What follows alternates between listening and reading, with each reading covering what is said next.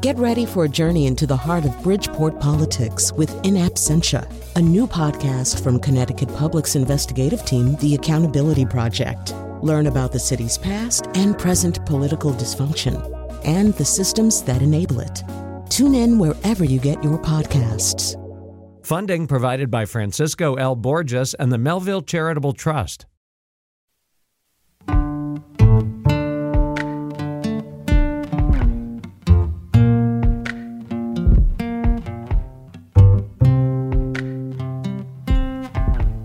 This is Where We Live on Connecticut Public Radio. I'm Lucy Nalpathanchil. Just six months after the U.S. Surgeon General, Dr. Vivek Murthy, issued a rare public health advisory about the need to respond to a youth mental health crisis. Connecticut lawmakers passed a package of bills, now laws, to address this issue in our state.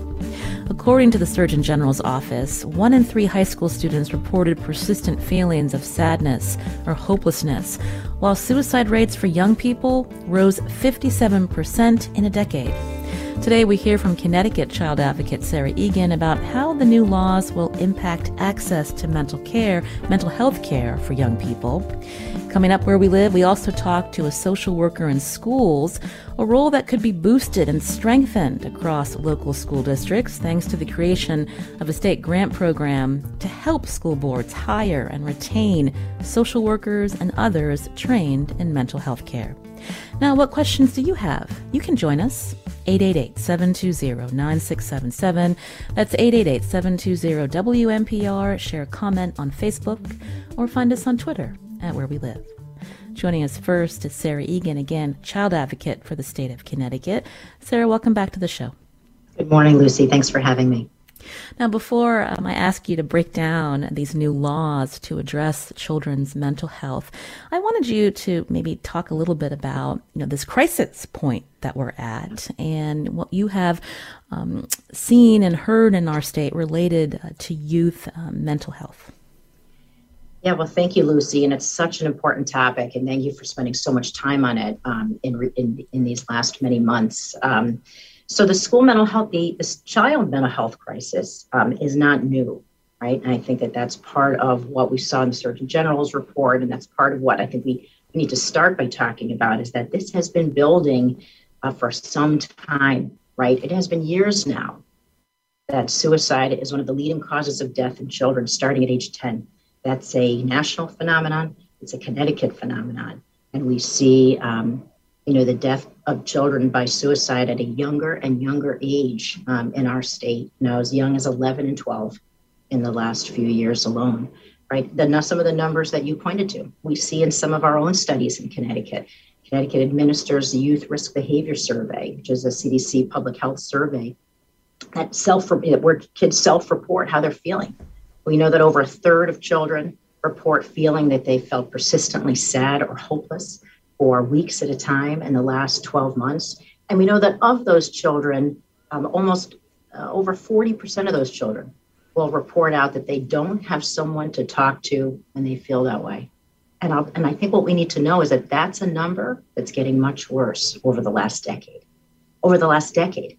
And then COVID comes in with all of its disruption and its disconnection, and it exacerbates all of that in addition to um, the problems for children who still struggle to have their basic needs met um, in our communities. And it, where it leaves us is a lot of children feeling in crisis, a lot of children uh, falling through the cracks, a lot of children telling us, as they did in New Haven with their mental health walkout, that they don't feel seen and they don't feel heard. And I think a lot of adults who care deeply, deeply, deeply about our children, but who are strained to the breaking point as well. So I think this year, you know, something just had to give, and I think it's starting to. When you say that children as young as 10 are dying by suicide, you know, that's that's a really hard thing to hear, Sarah. And so when we think about like the culmination of factors here, I'm, I'm wondering if you can talk more about the, we have talked a lot about this on the show over the last uh, two years, and I think uh, there's an increased awareness about the importance of mental health care, support, um, access to resources. And uh, I'm just wondering when we, when we hear about children um, that, you know, are, are suffering in this way, you know, where are the gaps here? Yeah. Well, I don't think it's one particular thing, and I and I think that you know, Lucy, when you say that we have been talking about mental health, we have been, right? You know, we talk about here. You know, people are talking about in the community. We're talking about, uh, you know, a rise in anxiety and depression, and and and a sense of isolation with our kids, and and why is that, right? Um, you know, I don't think there's any one particular thing. And how do we fix it? Well, it's not going to be just one particular thing, right?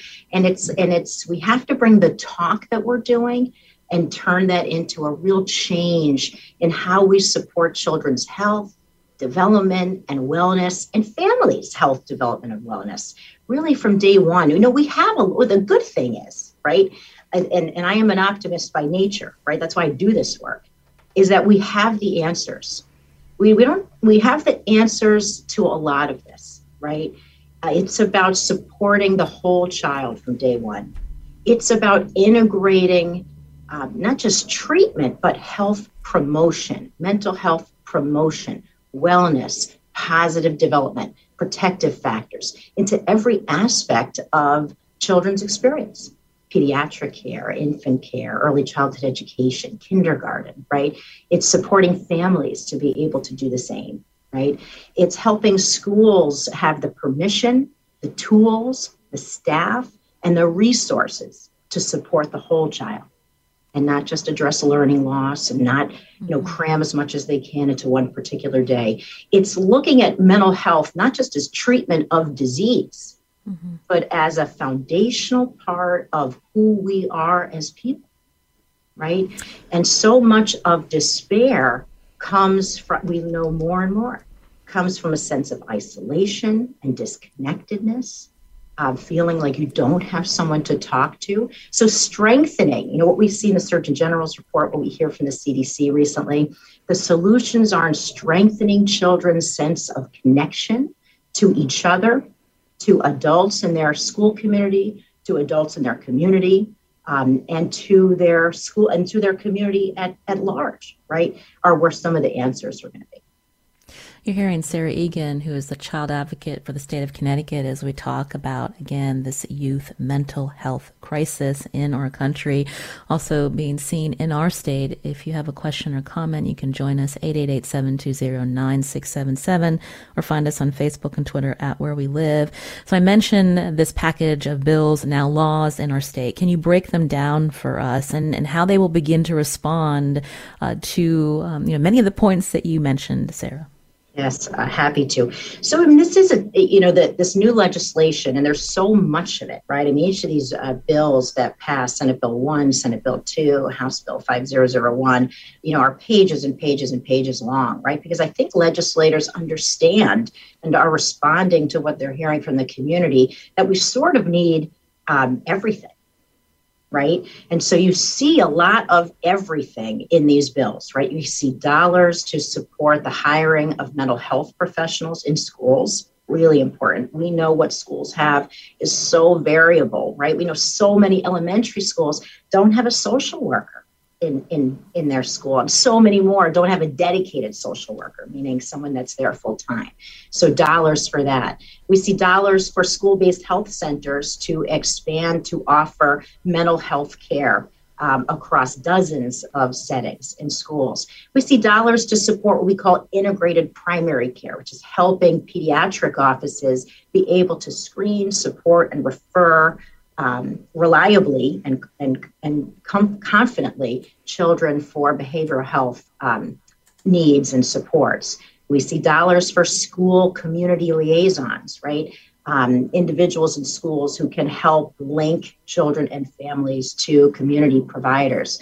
We see more dollars for a program that Connecticut's a national leader on, which is Community Mobile Crisis um, which is a service 211 that parents or community members or schools can call to have somebody come to your doorstep within 45 minutes to help address a child in crisis.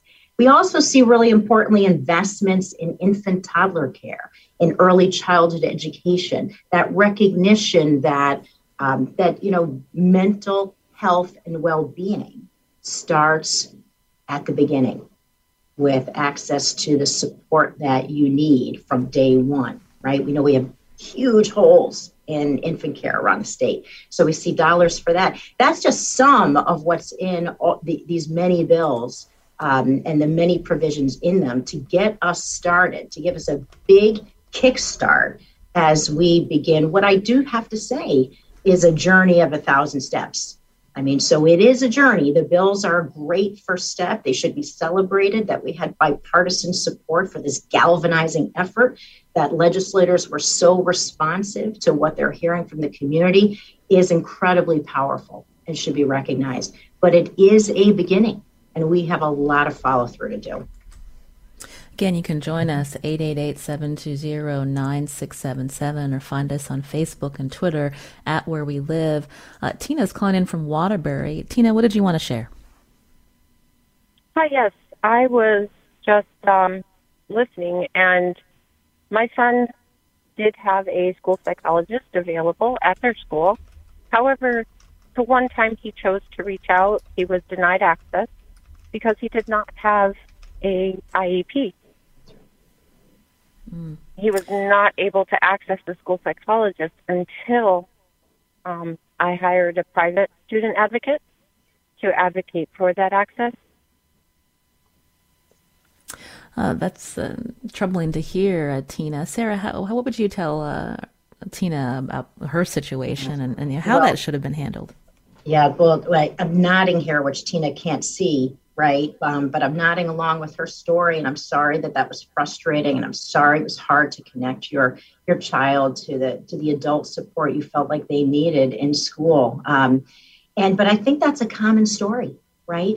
And that's part of the re- that's part of the resource limitations that our schools have had, and how those resources are allocated. That even with the social workers that schools may have or the psychologists they are often, as Tina uh, was referencing, allocated for special education testing and special education related programming, right? And those kids need that, right? That's important that, that there are resources to respond to that.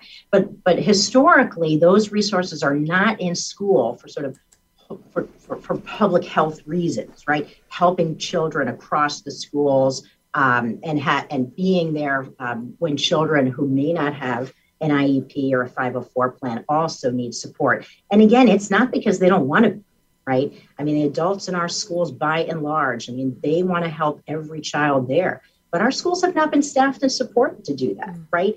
And one of the big movements legislatively, Lucy, that I think is really, really important to tie into this discussion is the movement for funding schools equitably and fully right? Which is a movement that has a lot of momentum. And I say to people every chance I get, the school funding movement is a children's mental health movement.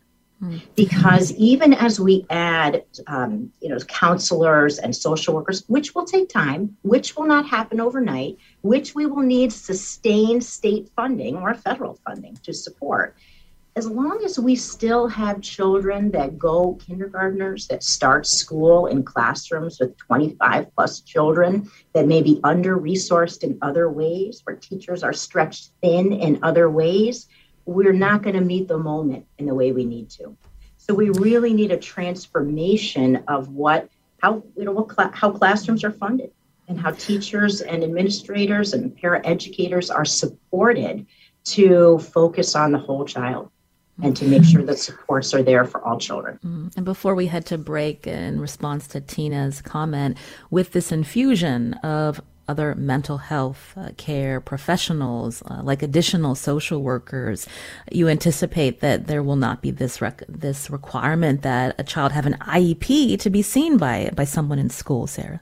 So that would be the hope, right? That with the with the dollars that allow for more um, more more bodies to be recruited, more professionals to be recruited into schools, that they would be available for larger swaths of children, right? Both on an individual basis and on a group basis, right? There's so much need in our schools, Lucy. There, we almost can't do it child by child, right? I mean, you want to make sure that individual children can get the individual support that they need, but we also have to go group of children by group of children you know, reaching out to as many as we can, holding circles, holding groups, letting folks know where the help is if they need it. Um, but yes, that's what part, that's what these resources should start to help address.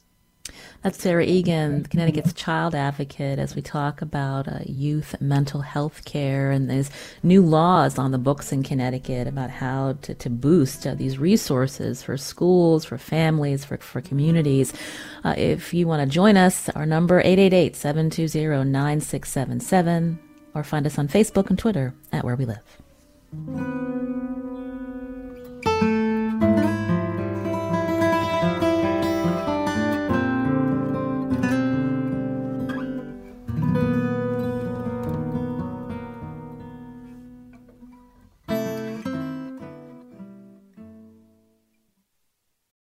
Support for this podcast comes from Hartford Healthcare.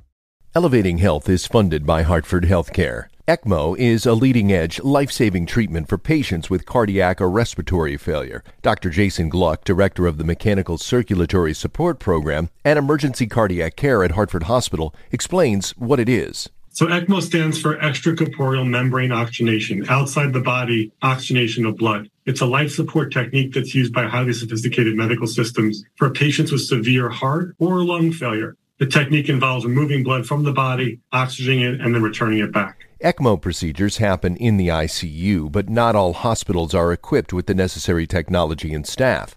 Dr. Gluck describes Hartford Hospital's ECMO Go team. So ECMO is considered when treatments have failed. And in our center, with a special ECMO on the go team, we'll actually take that technology to their hospital and help them out there if they need to to stabilize the patient and then bring them back to Hartford recovery. For more information, go to ctpublic.org slash elevating health. This is Where We Live on Connecticut Public Radio. I'm Lucy Nalpathanchil. We're talking about the youth mental health crisis seen in our state and across the country.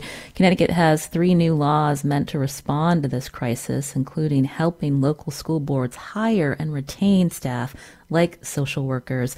With us on Zoom is Sarah Eagan, Connecticut's child advocate. And in just a few minutes, we're going to be hearing from a social worker who works with uh, school districts across our state. You know, Sarah, I wanted to go back to the, the school um, health care, health centers uh, that some schools have. And, you know, there was debate in Killingly, Connecticut about whether there should be a school based health center or mental health clinic at the high school there. Can you respond to that story? And, you know, is there pushback in other districts as well when we again hear that there's a crisis happening. But if there's pushback from parents i mean you know where does that leave us here to respond to these children that need help? Right. Well we have to respond to what our kids are telling us right? And i think all across the state in Hamden in killingly in new haven kids are telling us that they need more support right? Um, I think it's important to engage with communities and parents around what school based health centers are and what they're not, right? Um, you know, most, you know, um, the, the there's a lot of misinformation, I think, in Killingly about that, that for some folks had the perception that a school based health center was going to be delivering sort of you know, radical care and treatment to children secretly and without parental consent. And that's just not the case. That's not how school based health centers operate. So I think it's really important as we look to enhance resources in schools and to um, uh, expand school based health centers that. Uh, that, that discussions are, are open and engaging and informative, that misinformation is systematically combated in open and clear ways so that communities understand that school based health centers are part of a public health strategy for positive, healthy child development, right? Um, but our children are they are crying out for help. I, I wanted to lift up something, Lucy, that um, from one of the students in New Haven, where they they did this community walkout because they felt they didn't have enough help in school. And one of the children was talking about how they felt stuck. They felt like they aren't being heard. Uh, the deadlines are beating them up, they said. I'm not getting the resources I need. One of the children said she's often told, uh, often told that her guidance counselor is too busy. She says, We have more correctional staff than guidance counselors. I'm literally screaming, Help me, help me, help me. But you're not doing anything, she said, right? And again, you know, it's not that the adults in the school, they want to help, right? But we need the supports, the structure, the systems in place um, to do that.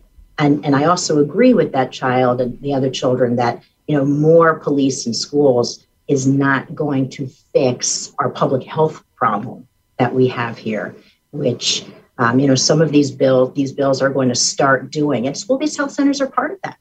You know, they're not the full answer, but they're an important part of our public health approach to student health and development.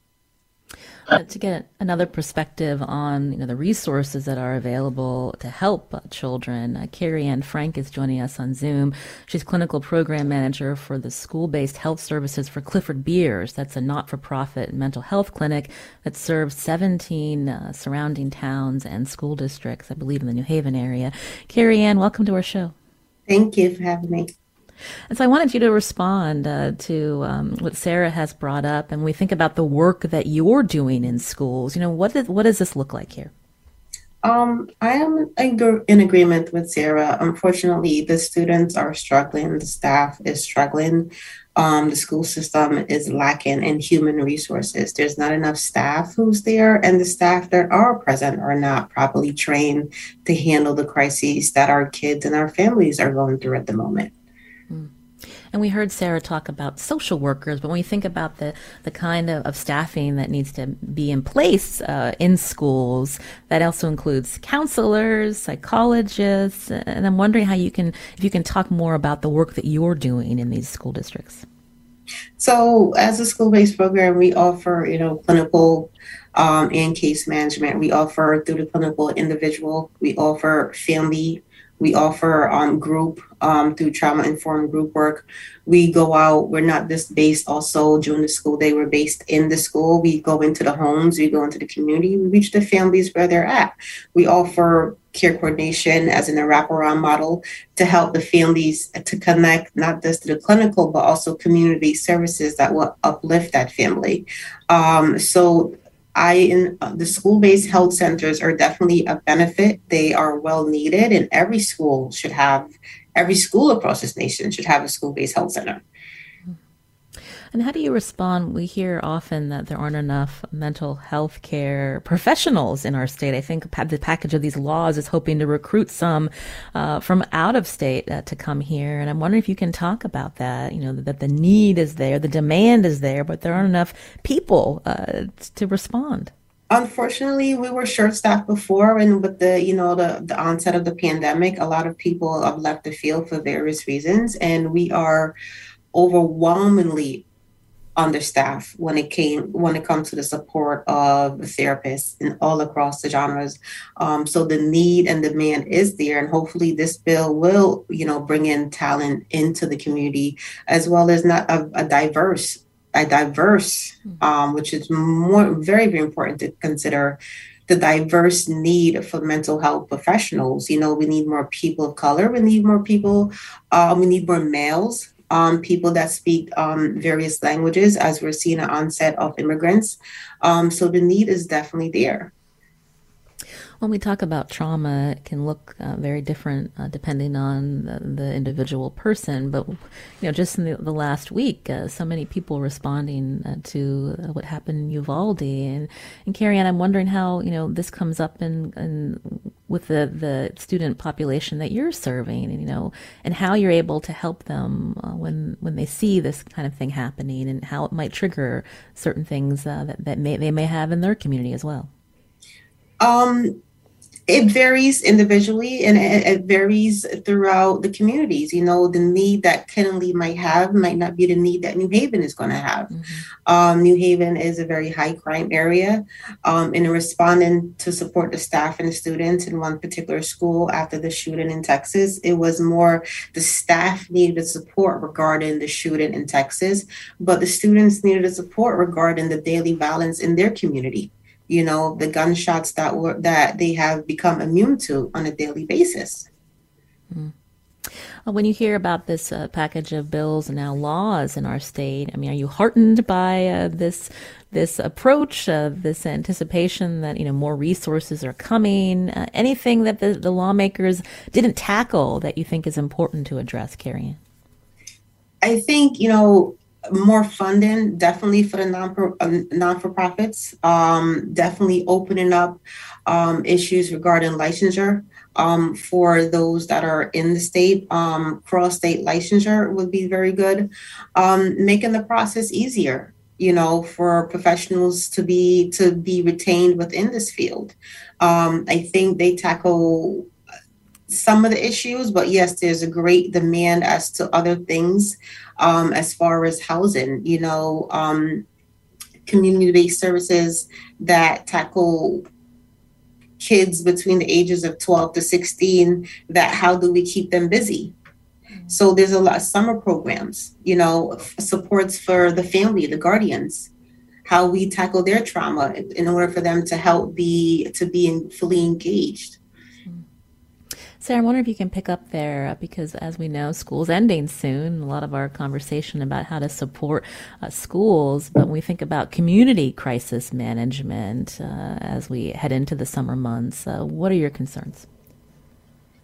Well, you know, I had to echo um, a lot of what Carrie Ann is talking about um, because we have a long way to go to have the kind of investment in community based supports that we need. Um, so I think that that sobering reality has to be grappled with so that we can fix that, right? I mean, as, as recently as the end of the legislative session, I'm hearing from providers around the state that they have waiting lists, not days long, not weeks long, but months long, mm-hmm. months long for uh, basic um, community based mental health services for children. One provider told me it had 300 families on their waiting list.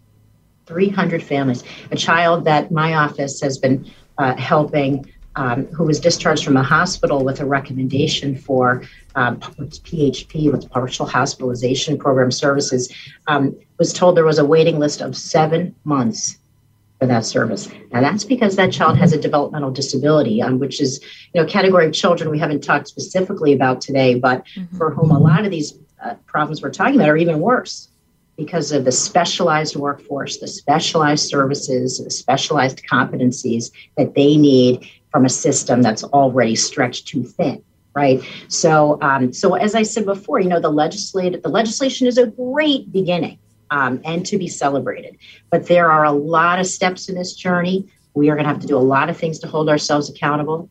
As school is ending lucy as you raised um, you know, these problems are not yet fixed. And so I think what we want to concentrate on over the summer is a couple things. You know, trying to keep kids as connected as we can um, to each other, to adults, to positive opportunities that may exist in their communities. I know mayors and, and across the state are trying to prop up, um, you know, their community centers, their camps, um, their recreational facilities um, anything, you know, any state help we can have to continue to make those, the museums and the parks and things open for children to be connected, to have fun, opportunities for families to have fun.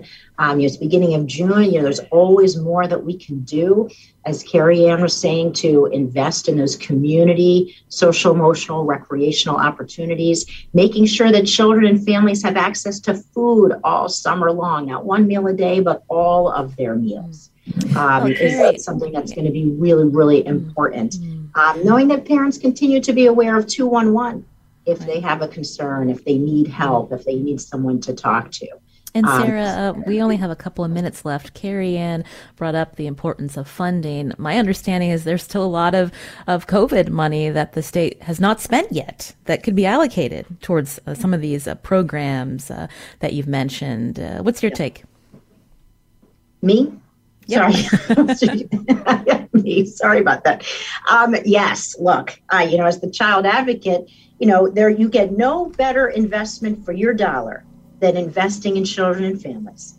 You know, we can know that over and over and over again. We've got um, ARPA dollars that are unspent. We've got rainy day fund. You know, when COVID came, it has since COVID, it has been raining and pouring. So the more dollars we can, we and you know, we, we can spend some. There's more we could spend and I wouldn't just say spend, invest, mm-hmm. right? And the investment in children um, is so much more cost efficient than um, than treating children later heart attack by heart attack. You know that we can't keep doing, right? We have to invest in them um, from a health promotion standpoint. I also Carrie. like to add to that, you know, not just Go the ahead. COVID funding, but also overall the policies that you know the insurance companies use to dictate who gets what services and at what capacity for how long you know because some of it is okay if certain families are depending on where you work your insurance dictate what services your child could get. You could get six sessions or you could get 40 sessions. I think these are also things that we need to look into long term Carrie Ann Frank, excellent point. Thank you for raising that. Carrie Ann's a clinical program manager for the school based health services for Clifford Beers. That's a not for profit in the New Haven area. Thank you for your time today. Thank you for having me. Also with us, Sarah Eagan, Connecticut's child advocate. Sarah, always a pleasure to hear from you. Thanks for your perspective. Thank you so much, Lucy. You're listening to Where We Live on Connecticut Public Radio. I'm Lucy Nalpathanchil. Now, coming up, we hear from Connecticut's kid governor, Makai Etienne Modeste, a fifth grader at John F. Kennedy School in Windsor. First, this week is Connecticut Public's end of the fiscal year membership drive. Here are two of my colleagues to tell you how to support the station.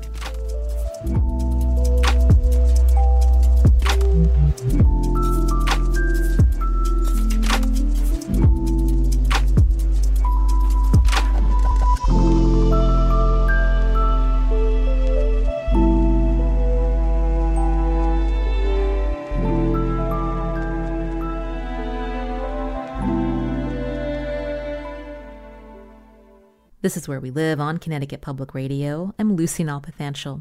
In November, fifth graders around the state elect a new Connecticut Kid Governor. It's a national civics program that began here by the Connecticut Democracy Center in 2015. Here's my recent interview with this year's winner.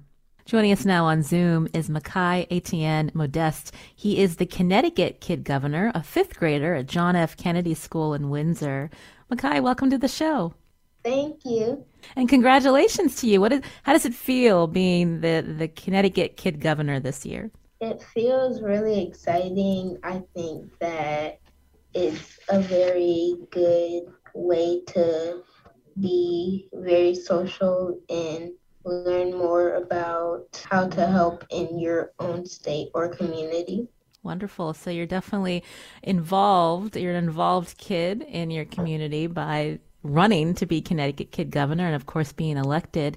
So, can you uh, walk us back to when you found out you were the next Kid Governor? What went through your mind, Makai? It was all really exciting. It was already all really fast. When I found out I was kid governor in the morning, when my teacher said, Oh, we're just going to an assembly for our school behavior, I was like, oh, that's just boring. But when I saw that video come up and it was, I saw a lieutenant governor, I was like, I know it's gonna happen. I know it's gonna happen. And they called my name, and I, when I heard all the cheering, I knew that a lot of people were supportive and that's why they voted for me. And so, for our listeners who may not be familiar with the role of Connecticut Kid Governor, you had to come up with a platform, so to speak, and related to an issue that you really care about. So, tell us what your platform is. My platform is protecting our pets. It's about how to show kindness to animals and really how to protect our pets from animal cruelty knowing that I have animals at home, my own dogs, the fact that companion animals are being abused, it's not a good thing to hear. Knowing that I can let other fifth graders or even other people to learn about my platform, it's truly a good thing. So, your platform again is Protecting Our Pets educational program. And so, you mentioned that you have pets at home. Can you tell us a little bit about them? Yeah, I have two pets. One of them are a pit bull. His name is Blue, and the other one, who is called Paco, he's a Chihuahua. They're both a little crazy, but I'll always love them. that sounds like quite a pair. I have two dogs at home as well. Both pit bull mixes, Wally and Luna, and they keep us on our toes. You're hearing with us here on Where We Live, on Zoom with us, Makai Etienne Modeste. He's the Connecticut Kid Governor, a fifth grader at John F. Kennedy School in Windsor. He's joining us uh, uh, from part of his school day. Can you walk us through what, what it's like to be Kid Governor, what you've been doing? And I understand you have a cabinet as well. Yeah, it's very hardworking and it's tough at times, but I always have to remember that I'm making a difference in my own community, in my own state, and I know that it will definitely pay off. And my cabinet also helps me with that too. And they have amazing platforms just like mine um, they're amazing, and I really think that we're gonna get along. And these members of your cabinet, they are other fifth graders in the state, Makai? Yes, um, they actually have platforms kind of like mine. Um, we have Brian, whose platform is on physical activity in schools.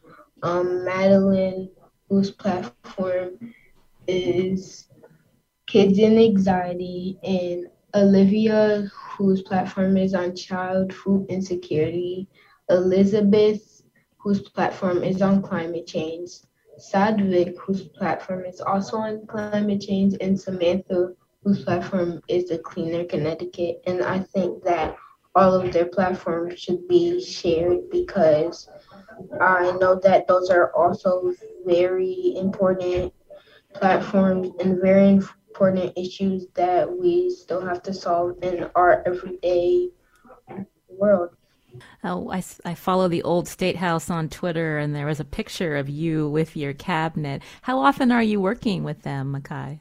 We do do we do um, once a month cabinet meetings, and I think they really just go over what we're gonna do next in the following months and the months coming ahead.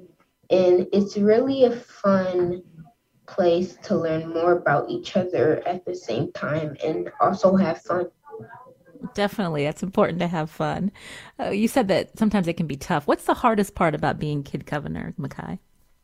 The hardest part for me about being kid governor is probably talking in front of people. I just normally get nervous, and I think that's a thing a lot of kids and a lot of adults can really just relate to. And I think that the more into my term that I get, the more I'm gonna gonna get used to it. So yeah, really just talking in front of people.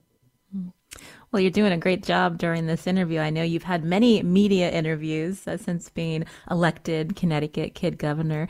Can you tell us about your role models? Who do you look up to? My role models are definitely the past kid governors because I know that they've had also a hard time.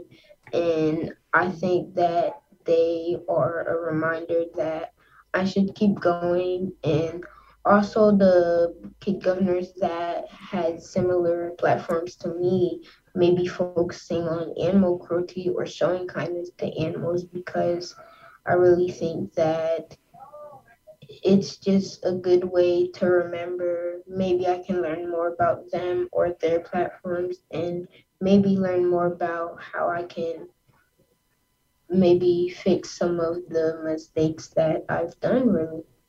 Mm. Uh, I imagine your parents, your family are so proud of you, Makai. Can you tell us about them and what was their reaction when they found out you were elected kid governor?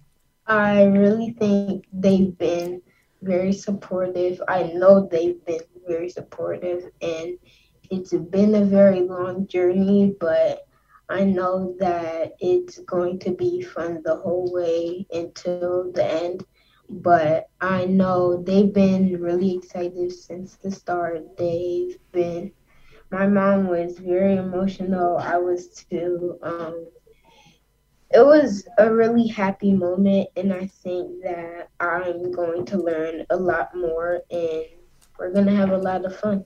Mm. Do they call you Governor Makai at home? Sometimes I wish. well, you're such an inspiration. I got to ask, you know, do you know what you want to do when you are an adult, Makai? Are you leaning towards politics? Yeah, I mean, I think that I definitely can do that. I think I might run for office when I grow up, or at least be something involving the office. But yeah, maybe go for governor or even president. I love it. Good for you, Makai. I can't wait to, to see where you land. You know, as a, a kid governor and learning about uh, civics, uh, part of what lawmakers do are create laws, especially in our state. So, if you could create any law for the state of Connecticut, uh, what would it be? I know that I wouldn't be so specific, but it would definitely involve animals and being kind to animals and not showing any animal cruelty. And not just being kind to animals, definitely being kind to other people because I think that's something that people can know in their everyday lives and definitely involving one of those. Well, Makai, it's been a pleasure to talk with you again. You're joining us uh, on your school day, so thank you for fitting us into your busy day. Is there anything that we missed that you want to mention uh, in your role as kid governor?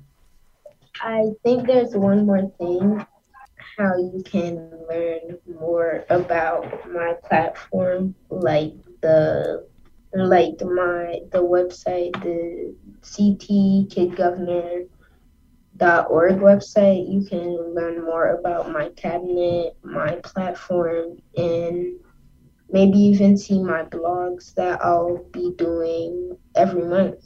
Well, that's great information. We'll be sure to share it with our listeners and also on our website and our social media. Makai Etienne Modeste, again, Connecticut Kid Governor, a fifth grader at John F. Kennedy School in Windsor. Such a pleasure to talk with you. Thank you, Makai. You're welcome. This is Where We Live. I'm Lucy Nalpathanchil. The Connecticut Democracy Center has opened registration for the next school year. Fifth grade teachers can register their classes to vote in the November election for the 2023 Kid Governor at ct.kidgovernor.org. Today's show was produced by Tess Terrible. Now, I talked to a lot of Connecticut residents on the show, like Makai, and we take your calls too.